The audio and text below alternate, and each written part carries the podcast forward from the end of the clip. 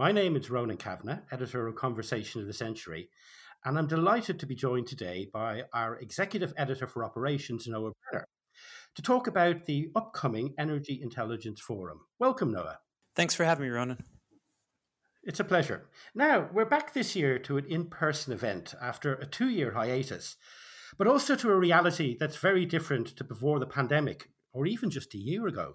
I mean, as you said, it, it couldn't be a more different environment. I mean, the war in Europe has really upended uh, corporate outlooks and government policies. I mean, everyone, whether it's politicians, executives, the broader society, really feels whiplashed by by these events and and the world is navigating what we would say is is its greatest energy challenge in in a generation. Um, I mean governments uh, companies are, are suddenly forced to to face these conflicting pressures to both provide more energy more oil more gas um, more power now but at the same time um, maintaining or, or if anything accelerating the low carbon transition that was already in place, uh, you know, before these events. So, I mean, energy geopolitics and security of supply are really back at at the top of the agenda, and and of course, those are the twin themes of of this year's forum.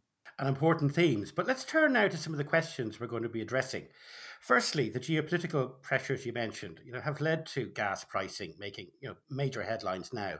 And what are the important questions there we'll be looking at? Well, I mean, obviously, these soaring gas prices and this renewed focus on on securing supply are changing the outlook for natural gas, and and you know, particularly in Europe, and and this is upending kind of the the traditional trade flows, and so you know, we're looking at. Um, how exporting countries uh, could have additional opportunities to to sell gas into Europe as, as it looks to replace Russian volumes, and and how that might affect kind of their own domestic politics as we see energy prices in these places rise as well.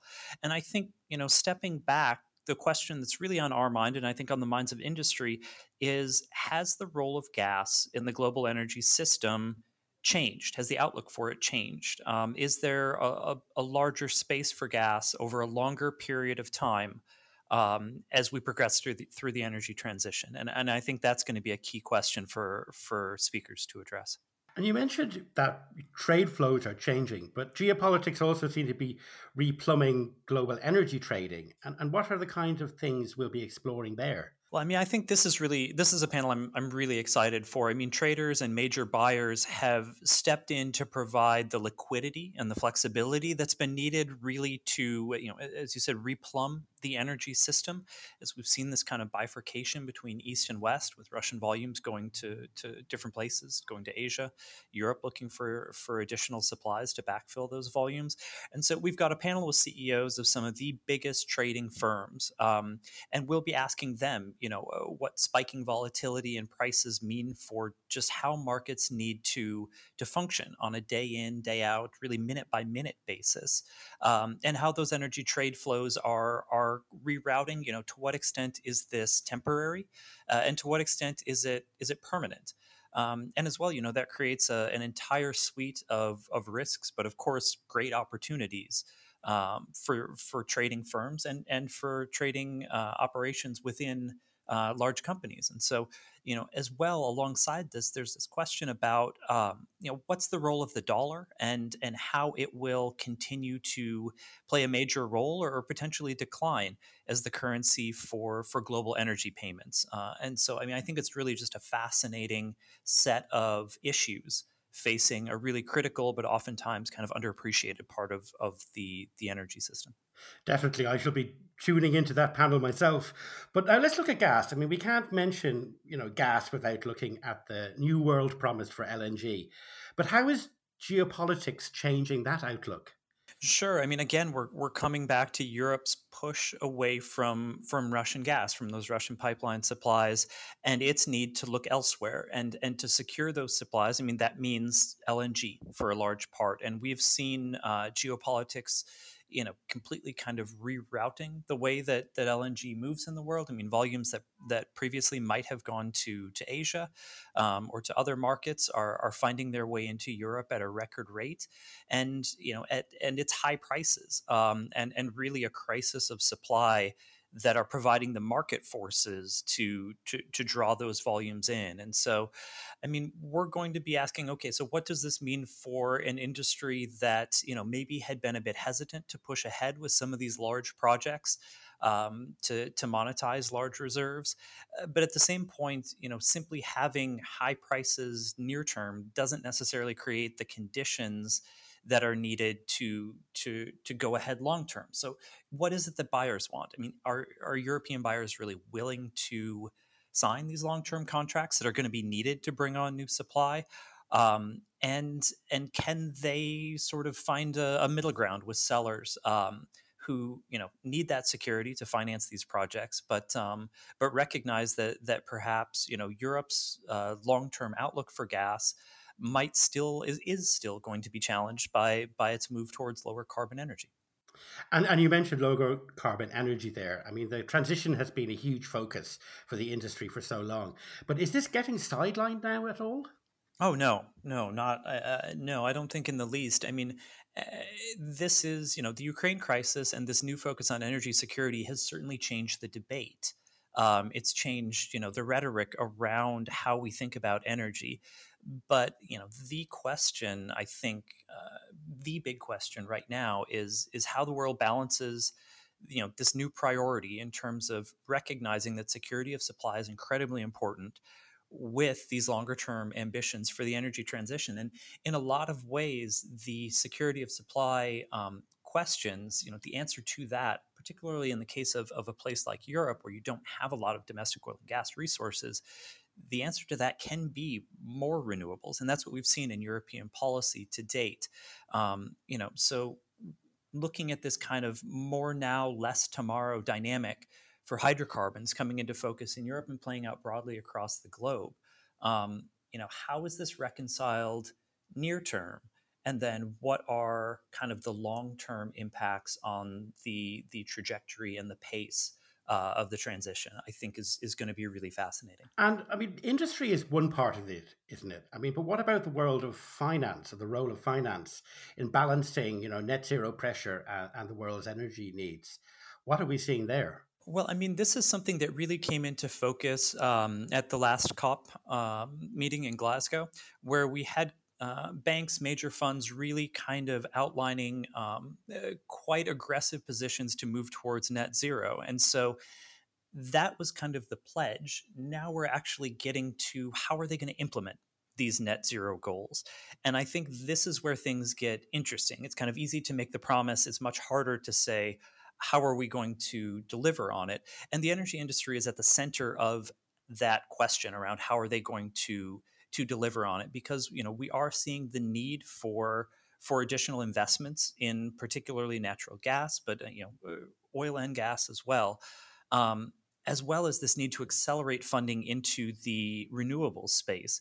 And so you know with these transition strategies in place, how do investors want um, financial firms to allocate capital, to allocate their capital, um, but as well as debt, um, equity across the energy space and you know the answer is not going to be the same for each um, for each individual type of investor. And so i think this is where we really see some some different approaches and some different strategies potentially uh, forming over the next say five years. Now we've been hearing so much about supply chain pressures lately but how might this affect the renewables rev- revolution these rising costs for equipment etc well i mean i think you know certainly inflation is not you know inflation is everywhere and, and inflation is not um, you know simply on on the energy on the price of energy. We're also seeing it in the inputs in the costs. Um, and this is particularly interesting when it comes to renewables where we have seen some some pinch points emerge. Um, and also because they've you know they, they really rely on that low cost development up front um, to then you know create the value throughout the the remainder of their life and so you know i think what we're going to be asking is how is that you know how are these increased costs um, being managed within growth strategies. I mean, we're not seeing companies back off those growth strategies. So, so what does it mean for for returns at the corporate level? But then, you know, taking that one step up, what does it mean then for the appetite of those companies to um, to potentially accelerate and and then the impact on on the overall energy system? And so you know how does what we're seeing today in the the cost of something as, as simple as as steel um, or battery materials or or, or um, you know something like that how does that then inform how we think about how quickly the world can move towards a lower carbon future. And looking at Europe, I mean, post crisis, what do you think Europe's energy future is looking like? Well, I, I, mean, I think that there are a lot of key questions to to look at over the next, say, handful of months as we start to see um, Europe again kind of have to. We talk about delivering on these promises. I mean, Europe having to deliver on promises to to wean itself off Russian oil and oil products um, and to cut down on Russian gas. And so, you know, in what time frame is it really realistic um, to to to execute these changes um, in a, a, massive system? And and then where do the alternative supplies come from? Um, you know, how much can we substitute fuels? How much can renewables step in um, to provide power? How much will we need to to look at things like the potential for expanded nuclear? Uh, you know, where who becomes Europe's um, fuel supplier in terms of liquid fuels like diesel, gasoline, um, because the continent is is not equipped, not tooled to to meet those demands on its own, and so you know. To me, I think this is is again, you know, coming back to it, just one of the really core discussions uh, that we're going to have at the forum because you know we're going to be meeting in the first week of October uh, as we start to to go into the winter season um, where these types of, of questions no longer become theoretical. They become very, very real as we look at the need to, to keep the lights on, to keep the heat on, uh, and to do so in a way that's affordable both for consumers, um, customers, but as well as industries. And, you know, as well as customers, I mean, this affects producers. But, I mean, it seems as if the producers and consumers are at a crossroad. I mean, is this the case? Well, I mean, we've certainly seen uh, very different dynamic um, coming from you know uh, from major producers who are working their way through through the hiccups of uh, major hiccups, I guess I would say of of the pandemic. I mean, uh, global energy prices were were in some cases zero. I mean, things that people didn't think were possible, um, and so upstream investment responded. But where we're at now, we are now seeing that there is you know spare capacity is dwindling. The ability to access some of the financing that's needed is tight and on the the IOC side, on the corporate side, we're seeing companies that are much more um, oriented towards uh, rewarding shareholders with with large dividends and buybacks. Uh, and accelerating their own transition strategies rather than necessarily investing in kind of that core oil and gas. And so, you know, we'll be looking at kind of what the West's isolation from Russia means for the geopolitical balance of, of oil supply and demand. I mean, where where do these supplies come from and, and where do Russian volumes flow to? Um, and you know how might high prices uh, unlock upstream investment among the OPEC plus producers, U.S. shale, um, and others, and, and kind of what the the core relationships and dynamics are between um, you know the IOCs and the NOCs that are going to be those types of partnerships that are going to be uh, needed to make sure that the world has enough energy in the future. I mean, and as you refer there, it's a global industry, but I mean, and the conference looks at the industry globally, but you know, more broadly, it seems like we're reaching an end of globalization. I mean, is this something we're seeing and we'll be looking at at the conference as well? I mean, I think that's when you're kind of wondering about, you know, as we look broadly out uh, at the future over, say, the next five years, I mean, that key question that that's going to kind of drive so many corporate and governmental decisions, you know, does this bifurcation of the energy system that we're seeing between East and West, with Russian volumes, as we said, flowing to new customers in Asia, um, Europe trying to to find different supplies. I mean, the threat of of really widespread sanctions um, from the West that are you know, uh, being pledged and then and then will need to be implemented more uh, more fulsomely. You know what kind of world does that leave us in terms of of trade flows in terms of the currencies that are used uh, in terms of the relationships? I mean as, as we pointed out up to this point i mean you know what we really want to get at is is you know how energy security low carbon transition and global geopolitics all come together. Um, to create kind of this this really complex um, but really vital uh, intersection. And so, yeah, I mean, for instance, you know, if, if China is sort of uh, mopping up cheap Russian energy, uh, whether that's gas or whether that's oil, um, you know, eh, is there a point when they when China is, is concerned about becoming too dependent on Russia? As it's seen, you know, perhaps a cautionary tale in Europe. Um, you know, what does that mean for relations and and China's um, industrial competitiveness relative to the rest of the world? What does it mean for the competitiveness of of industry in Europe, in the U.S.? I mean, these are all at a time when when everyone um, has really woken up to to the importance of energy um, in the economic and, and the political landscape, um, you know, I think how we understand these these different relationships is is going to be vital. Absolutely. And, and we have panels on all these subjects and more. But we also have a lot of le- leadership dialogues and, and, an impressive lineup from all sectors of the industry and wider. Can you tell us a bit about that, Noah? Sure. I mean, you know, we've we've we're going to have some really interesting conversations one on one with really key decision makers in the energy sphere. I mean, this is, um, you know, uh, major leaders at national oil companies, like, of course, Amin Nasser, at, uh, the CEO of Saudi Aramco, uh, His Excellency Dr. Sultan uh, Al Jaber, UAE's Minister of Industry and Advanced Technology, also climate envoy. Uh, will be coming to to talk to us. Uh, you know, at the IOCs, um, Ben Van Beurden, CEO of Shell, um, Patrick Pouyanné, CEO of Total Energies, Vicki Hollub from Occidental, uh, as well Linda Cook, CEO of Harbour Energy, Meg O'Neill, CEO of Woodside.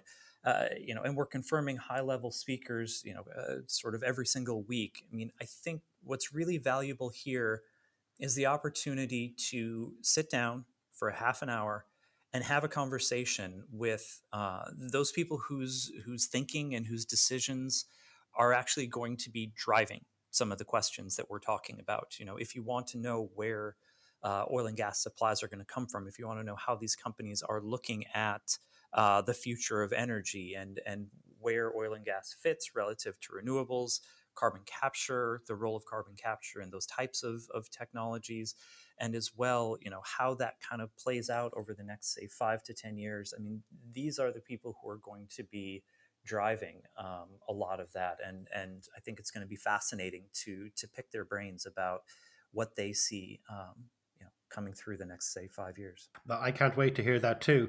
And we also have a, a, trio of awards with, with some leadership dialogues as well. Do you want to tell us about those? Sure. I mean, we're very happy to um, to welcome His Excellency Saad Sherida Al Kaabi, Qatar's Minister for uh, of State for Energy Affairs, as well as the President and CEO of Qatar Energy. He'll be receiving our Energy Executive of the Year award. Uh, we'll be sitting down for a dialogue with him. Um, we're also very interested to speak with Claudio Descalzi, the CEO of ENI. ENI uh, is the winner of our Energy Innovation Award for some of the really interesting things that they're doing in terms of their transition strategy, both on the emission side of things, but also in terms of building out their low carbon businesses. And we've got a new award this year uh, that we're giving out uh, and to the uh, Energy Economist Award. And so this is going to be given to um, uh, Professor Nicholas Stern. He's the uh, many people know him. He's the the chair of the Grantham Research Institute on Climate Change and the Environment at the London School of Economics, uh, where he's also a professor of economics and government. But he's the author of the um, the famous Stern report that really was the first to uh, to begin to quantify the financial impacts of climate change, and has since provided a basis for a lot of the types of economic uh, analysis of those impacts um, that's playing a major role in, in finance and in corporate strategies today. So, a very comprehensive program. Well, thank you, Noah, for sharing those previews with us. Um, there's absolutely plenty to look forward to there. Yeah, and I did want to say, uh, just to remind all of our listeners out there, there is still time to book a place to be a delegate uh, at the forum. The forum is going to be taking place October 4th to the 6th at the Intercontinental uh, Hotel, London, Park Lane. And so to find out more about the event, um, you can find more information on, on the webpage, www.energyintelligenceforum.com. Uh, we look forward to seeing everyone there and um, participating in, in what I think is going to be a really, really interesting conversation. Yes, and thank you, Noah, for, for joining us today. That just remains for me to say thank you to our listeners today. We hope you enjoy this podcast and you'll tune in again for our next Energy Transition podcast.